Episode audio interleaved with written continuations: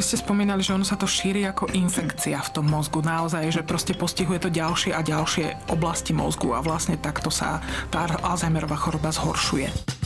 Nový podcast televízie Joj o fyzickom aj duševnom zdraví. Joj zdravie. Vo všetkých podcastových aplikáciách.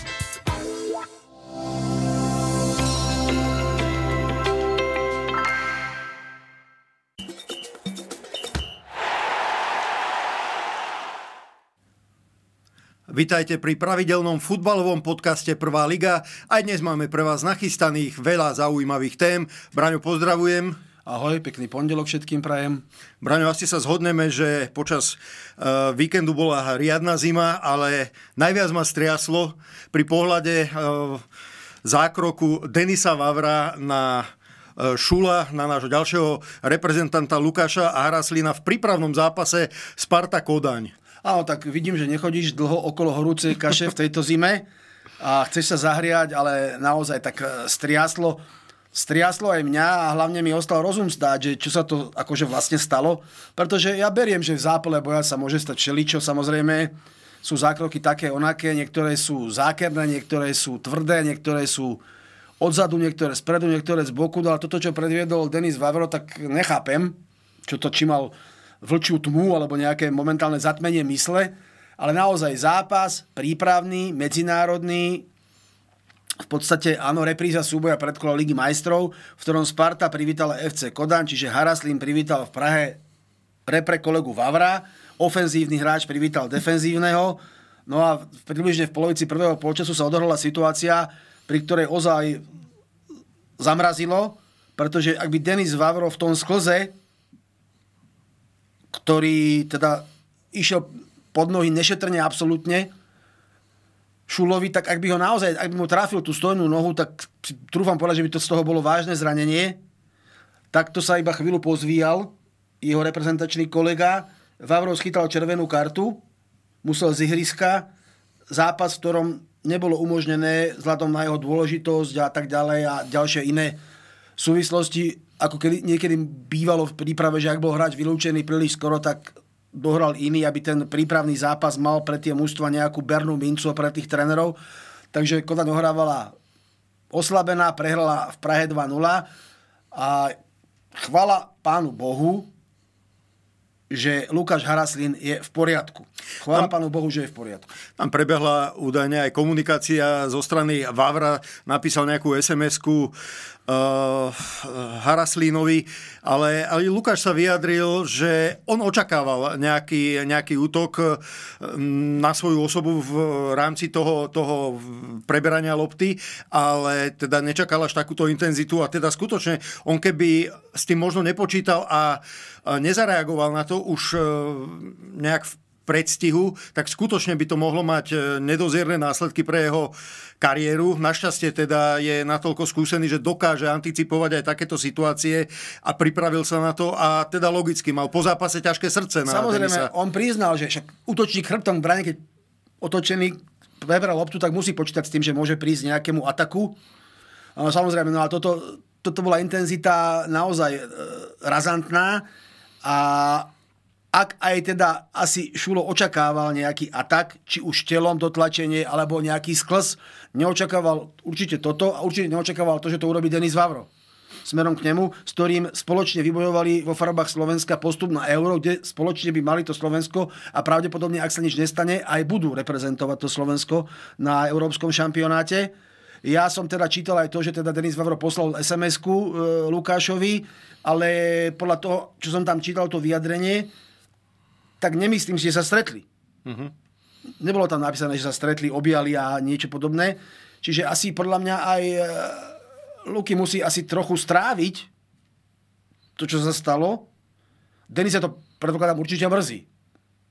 Ale hovorím, ono by to bol samozrejme svinský tvrdý zákrok, aj keby to nebol Haraslin, aj keby to bol hoci kto iný, áno? Aj v majstraku by to bolo no, no, to normálne, no, to bola, červená karta to bola bez bordová debaty. karta. To no. bola bordová karta, tam nebolo čo riešiť. Ja teda iba verím, že to nejako nenaruší atmosféru v týme, ako, ako že by títo dvaja... No uvidíme. Predpokladám, že ak to tréner Kalcona videl, tak predpokladám, že mu vlasy stali dúbkom a teda myslel si, že čo sa to stalo tiež určite No, nechcem teda byť hlúpy, ale aj komentátor toho zápasu nazval za ten počin faulujúceho Denisa Vavra, že to urobil ako blázon, ten mm-hmm. zákrok. Čiže je tam tých, je tam tých uh, indícií smerujúcich k tomu, že sa to nemalo stať. Samozrejme veľa. Všetci vieme, že sa to stať nemalo a hovorím, opakujem, našťastie sa to obišlo iba teda chvíľkovou bolesťou faulovaného hráča pobytom na trávniku a, a našťastie teda je zdravý a je fit. Si hovoril, že v podstate trénerom e, tento zápas a ani hráčom nepriniesol ten efekt, ktorý priniesť mal. E, aj Sparta, aj Konan sa tešili na veľmi kvalitný prípravný zápas. A tým, že vlastne Vavro do toho takýmto nešťastným spôsobom vstúpil, že sa nechal vylúčiť, tak e, jednoducho tie sily neboli na trávniku vyrovnané a už ten zápas nemal taký efekt, aký očakávali obe strany a presne si veľmi dobre povedal aj to, že eh, v súčasnosti už keď sa hrá oficiálny prípravný zápas, tak už nie sú možné tie eh, nahradenia vylúčeného hráča nejakým alternantom 11.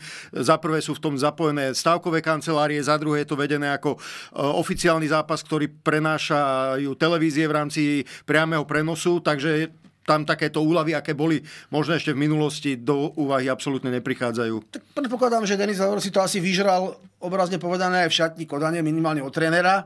Vyžere si to určite ešte aj od spoluhráčov z reprezentácie, ale určite ho na toto nikto nepochváli. No ale tak dobre, už je to minulosť, hovorím, stalo sa, čo sa stalo a našťastie Jaraslín zdravý, ale opakujem, no, keď sa oni dvaja stretnú, treba na reprezraze, ako sa tam budú, ako tam budú spolu debatovať, alebo čo sa bude diať a to, je, to je vo hviezdach.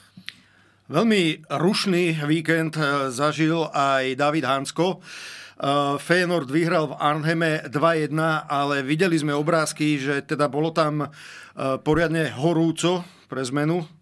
No v Holandsku toto začína byť folklór posledné sezóny na tých štadiónoch Vieme, že Chroninka minulej sezóne a tak ďalej. A aj Feyenoord. Aj Feyenoord samozrejme. A naozaj, že je to až neuveriteľné, že po tom všetkom, čo sa dialo kedysi ešte v minulom storočí, v rokoch 80. a 90. na futbalových štadiónoch, ako sa to snažili teda vyplieniť, to vagabundstvo a vandalizmus z tých štadiónov, tak máme tu rok 2024 a v Holandsku jednoducho to opäť prestávajú mať pod kontrolou a dejú sa tam veci, ktoré s futbolom absolútne nesúvisia. A to, čo, si teda, čo sme sa bavili o tomto zápase, tak je to naozaj hrôza, že bol prerušený zápas kvôli tomu, že fanúšikovia vtrhli na mhm. hraciu plochu. Skupina 30 fanúšikov sa dostala na plochu, zdemolovali nielen zariadenie VAR, ale dokonca ohrozili a niektorí na to aj doplatili handicapovaných fanúšikov, ktorí sú v blízkosti hracej plochy. Tí museli byť po tomto incidente z bezpečnostných e, dôvodov z toho štadiona vyvedený a to je, to je, to je hrôza. Ako ja si to neviem ani len predstaviť, ako sa tí ľudia museli cítiť. No, je sila, že to vlastne ten zápas dohral. Hmm? napokon.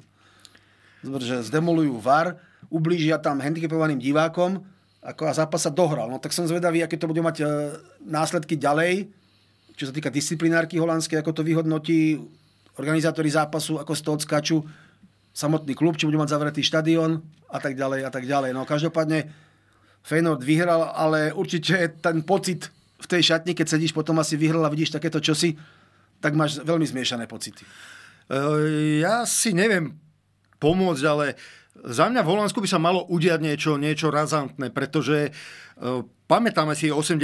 roky alebo aj 90. roky, ale skôr tie 80. minulého storočia, keď v Anglicku bola tá situácia nekontrolovateľná, však boli konec koncov vylúčení z európskych pohárov na 5 rokov, ale dokázali si urobiť poriadok. Aktuálne tie stánky v Anglicku sú bez nejakých bariér, ten kontakt diváka s trávnikom je absolútne bezprostredný a jednoducho málo kto si tam dovolí uh, vybehnúť na ihrisko a keď sa aj niečo takéto stane, tak pre toho diváka je to konečná. Ano. Viac už sa na futbalový zápas nedostane. Kdežto v Holandsku v posledných e, mesiacoch, ako si to povedal ty, to je vyslovene folklór. A nedokážu s tým uh, nič robiť e, holandskí funkcionári a predstavitelia tamojšieho zväzu, ale asi by sa malo stať niečo razantné. Tak asi áno, že je to jedna vyspelá krajina, vyspelá futbalová krajina A deje sa im to tam príliš často v poslednej dobe, takže určite by s tým mali niečo urobiť a takisto, no tak proste jednoducho doživotný zákaz vstupu na futbal, keď budú identifikovaní tí vagabundi, doživotný zákaz vstupu na futbal a je to vyriešené. Feyenoord vyhral 2-1, eh, jeho najväčší super v boji o titul PSV Eindhoven prvýkrát v sezóne stratil body v 18 dueloch, 17 výhier, jedna remíza, takže stále má veľmi komfortný náskok Eindhoven, 10 eh, bodov pred, eh, pred Rotterdamom, ale v každom prípade to, čo predvádza Eindhoven v tejto sezóne je neuveriteľné. Skóre 60 gólov dali, 8 dostali, 18 zápasov, 17 výhier, jedna revíza, je to sila. Sú oni teraz tým súverenom tej sezóny, ale pre Feyenoord je dobré, že je druhý.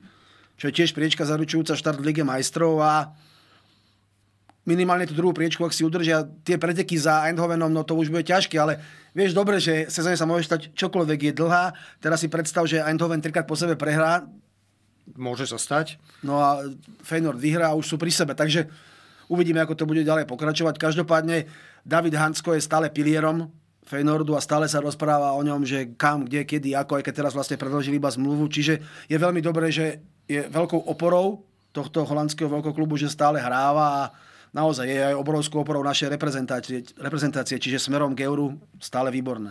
Áno, Hansko je spájaný s PSG Eindhoven a máme ďalšie prestupové želiesko v ohni a tým je Robo Boženík. Skutočne počas uplynulých mesiacov v Porte v drese Boavišty ukázal, že zosilnil, viackrát sme tu o tom hovorili, spevnil ten chalan, získal sebavedomie, ten čuch na góly väčšinou nesklame, dal 7 gólov, patrí medzi najlepších strelcov portugalskej ligy a samozrejme si to všimli aj v iných súťažiach, už e, dostali údajne ponuku e, konkrétnu od e, Lille a takisto od Seville, konkrétne 5 miliónov eur plus bonusy, no a hovorí sa aj o veľkom záujme Werderu Brémy, v Nemecku si ho pamätajú z jeho účinkovania v Düsseldorfe. Vtedy ešte nebol možno v takej fázone, ako je teraz, ale skutočne e, Robo ide hore a aj jeho cena ide hore a samozrejme záujem týchto klubov ma absolútne neprekvapuje. Dobre, ale na druhej strane Robo si preskakal toho dosť, tiež išiel zo Žiliny ako veľmi mladý do Feynordu, tam na chvíľočku zažiaril a potom začali tie peripetie s tými hosťovaniami, kade tade, ako si spomínal Dusseldorf a nebolo to ani zďaleka to práve orechové.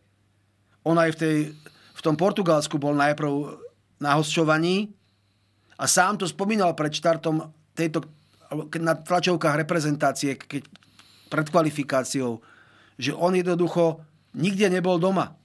Nikde sa necítil v tom kolektíve. Ty, keď si v tom kolektíve, v podstate, keď sa tam cítiš ako host v tom manšafte, tak ako sa ti hrá. Hm. Nikde nedostal žiadnu dôveru. A tu ju dostal. Tu ju dostal, z hostovania sa to zmenilo na tvrdý prestup, je kmeňovým hráčom, a vážia si ho tam, hrá stále v základe, stále je v základe. Je najproduktívnejší hráč je najproduktívnejší, okrem tých 7 gólov dal myslím ešte dva v, pohár, v pohári portugalskom. A, čiže neviem, či keď konečne našiel to, čo hľadal, že zastabilizoval aj svoje postavenie v mústve, svoju vážnosť, e, ukázal svoje kvality, či je teraz to obdobie zrovna silou, mocou sa niekam hrábať zase. Ja neviem. Samozrejme, ide o peniaze aj. Ide aj klubu, aj hráčovi, aj všetko, ale keď sa táto pozriem trošku z tej športovo-ľudskej stránky, že tam naozaj sa konečne zakotvil a zase to je ten Robo Boženík, ktorý aj pre reprezentáciu tým pádom je úplne oveľa užitočnejším hráčom, ako bol, keď sa chudák motal po hosťovaní a nikde nehrával poriadne. Tak je to na zvážení, ale ja by som na jeho mieste ešte nešpekuloval. V každom prípade mu to určite pridáva na sebavedomí, že sa okolo jeho mena točia významné kluby. S tým súhlasím. Či prestúpi, či neprestúpi, určite uh, ho to podporí a dodá mu to opäť nové sily, nové sebavedomie a môže to naplno prejaviť, či už v drese teda Porta, alebo v prípade toho prestupu. Ale absolútne súhlasím s tým, že keď si raz doma a zvykať si na nové prostredie, zvlášť keď sa ti darí a keď si tam uh, doslova zamodlu... keď si to konečne to našiel, keď si to konečne našiel, to, čo si hľadal, lebo on chudák to dlho hľadal. Tá motanica trvala dlho. Tak kto vie? Hovorili sme, že jeden z tých záujemcov je aj Werder Bremy, no a Bremy doslova šokovali počas víkendu Bayern Mníchov, zvíťazili v Mníchove 1-0. 16 rokov na to čakali Bremčania, aby zdolali Bayern. Z 27 zápasov 26 krát prehrali. Teraz sa im to nejakým zázrakom podarilo a tréner Mnichovčanov Tuchel, tak ten bol parádne nahnevaný na svojich zverencov. Neuveriteľným spôsobom im vyčítal takú laxnosť, také ako keby išli už do zápasu s 10-bodovým náskokom v Bundeslige a v očakávaní dôležitého zápasu Ligy majstrov o niekoľko dní. Skrátka, nenechal na nich suchú niť. Nechal na nich suchú niť a bude zaujímavé sledovať, ako teda bude teraz Bayern naháňať Bayern, lebo prvý je Leverkusen, myslím 8 bodov momentálne, aj keď teda má zápas k dobru, ale ten náskok už je dosť veľký, aj keď teda by to boli zrovna teda 4 body, tak predsa len už ten Bayern bude trochu viac pod tlakom ako býval, aj keď teda v minulej sezóne to boli preteky s Dortmundom. S Dortmundom úplne do poslednej chvíle a Borussia už držala titul v rukách a nakoniec je vyklzol. A zase to bol Bayern, ktorý sa tešil z majstrovského titulu. No ale nedám nepovedať, že okrem Bayernu zakopol aj iný favorit zo špice tabulky Bundesligy a to Stuttgart.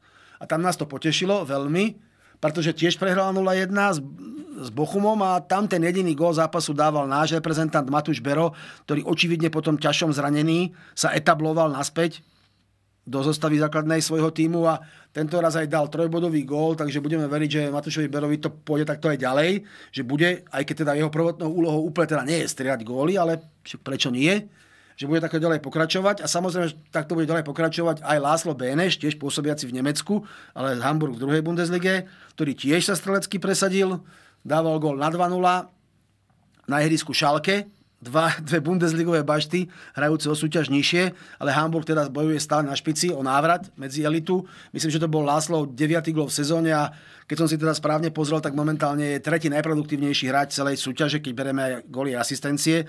Takže dvaja páni v Nemecku pôsobiaci z našej stredovej rady reprezentačnej tak budem veriť, že budú zdraví a že sa im bude dariť takto aj naďalej. Áno, Láslo, u neho sme zvyknutí na tie góly.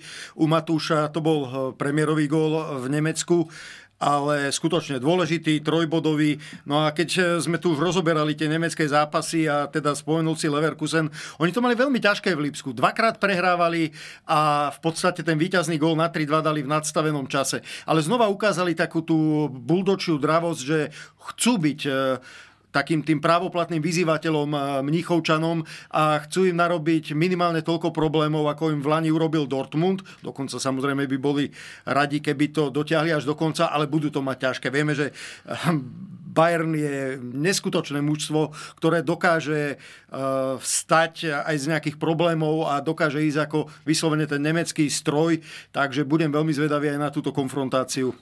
Áno, a keď si spomenul tie nadstavené časy a tak ďalej a tak ďalej, no tak Víkend v Španielsku bol veľmi výživný, z tohto pohľadu sme sa o tom už bavili. Ja len poviem akože krátku, krátku vsúvku. E, e, v nedelných zápasoch e, v štyroch padlo 22 gólov, to máš 5,5 gólu na zápas, čo doslova gólové hody, ale prepáč, som ťa prerušil. Pôjde, pôjde, gólové hody, no a diváci na štadióne Santiago Bernabé podľa mňa museli čumieť teda poriadne, ako žaba z prachu, lebo keď tam prišla posledná Almeria, ktorá dovtedy mala ani jedno víťazstvo, iba 6 remis, 6 bodíkov za 6 remis a viedla po prvom polčase nad Realom 2-0, tak to teda asi, sa, asi, asi, asi teda trávili túto, túto skutočnosť fanúšikovia Bieleho baletu veľmi ťažko.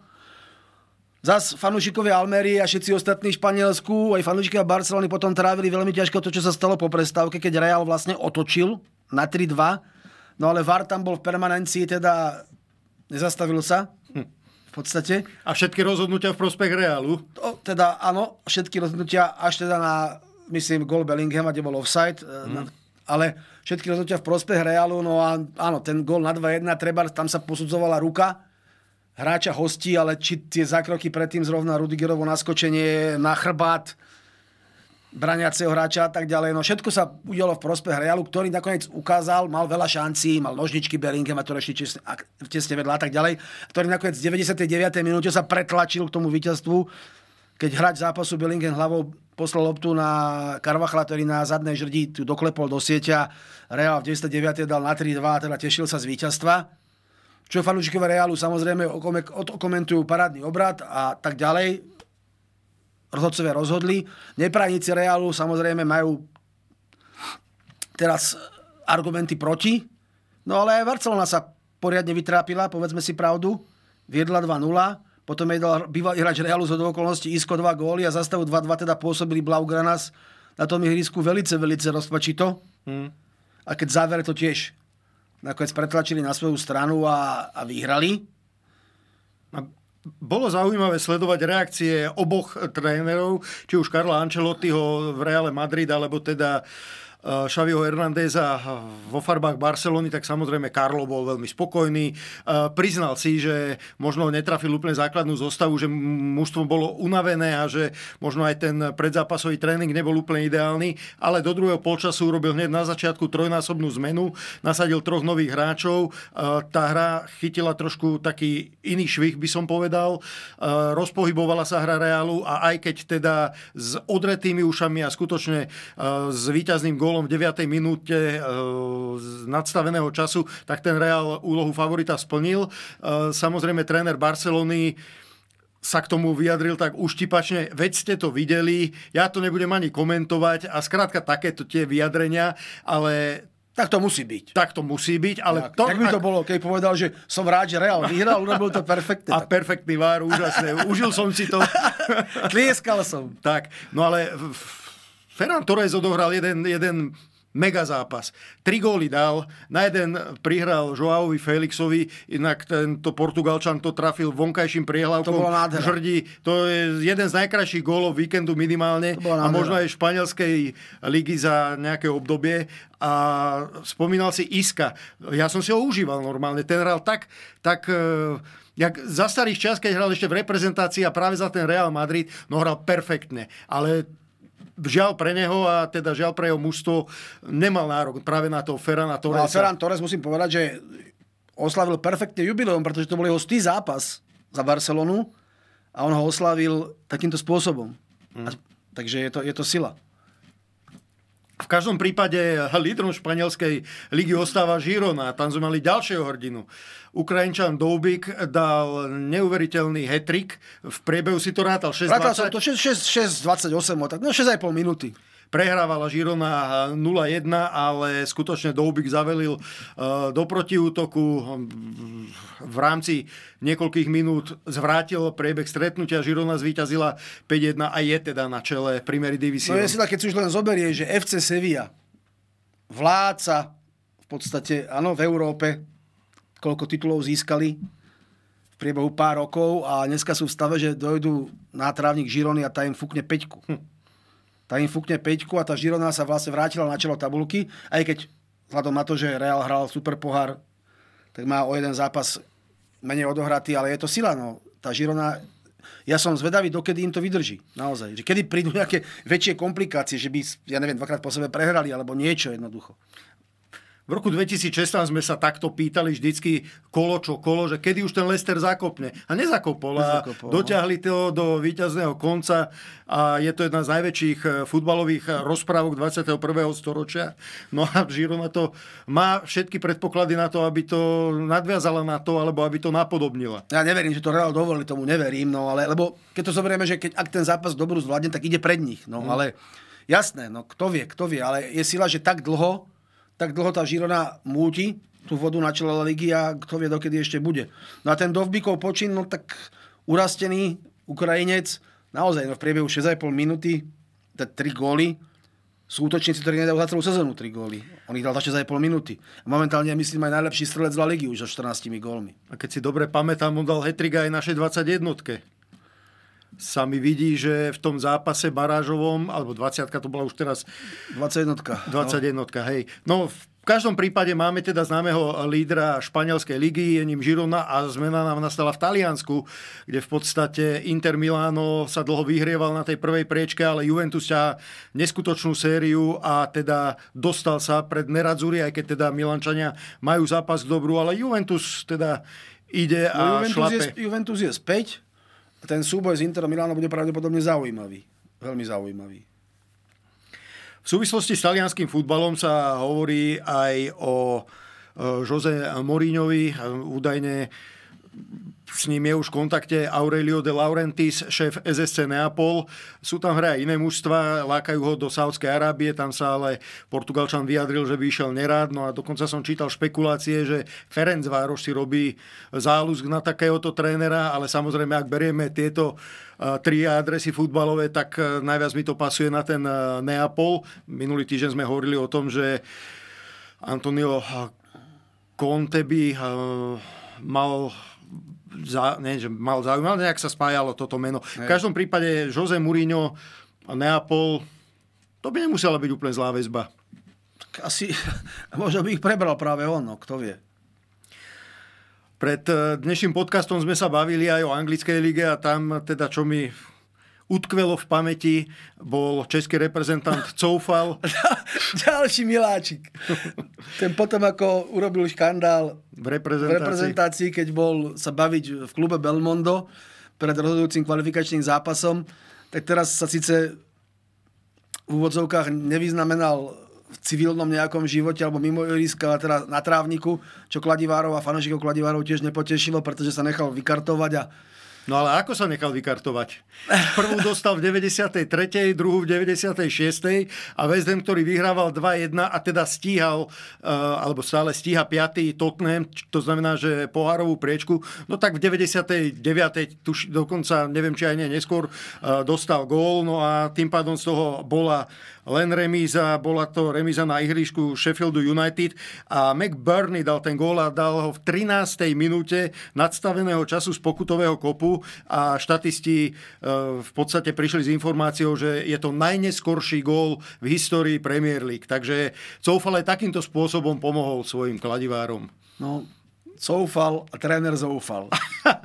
Asi tak. E, my nezúfame, my sa tešíme, my sa tešíme na pohyby v našich kádroch. V podstate sme sa bavili o Slovane, čo sa tam deje, no a odtiaľ prichádzajú zaujímavé informácie. No odtiaľ prichádzajú zaujímavé informácie a už keď teda samozrejme v dnešnej dobe treba sledovať aj sociálne siete, kde je Slovan aktívny, ale kde sú teda aktívni aj jeho fanúšikovia, ktorí pod tie príspevky čo to aj napíšu.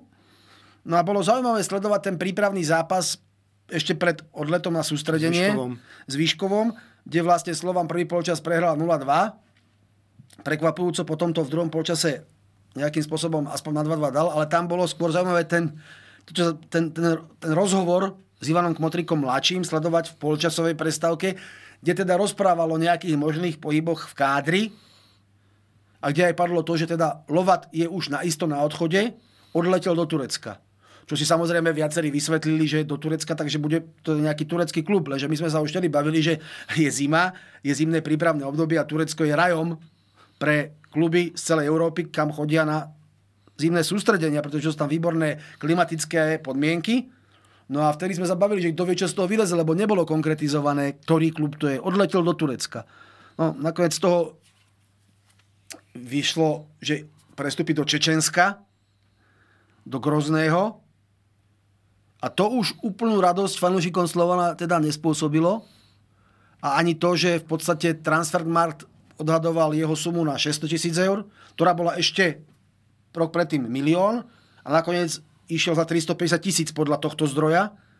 Čiže lavák po cenu, predaný pravdepodobne, čo tiež fans Belasich okomentovali náležitým spôsobom.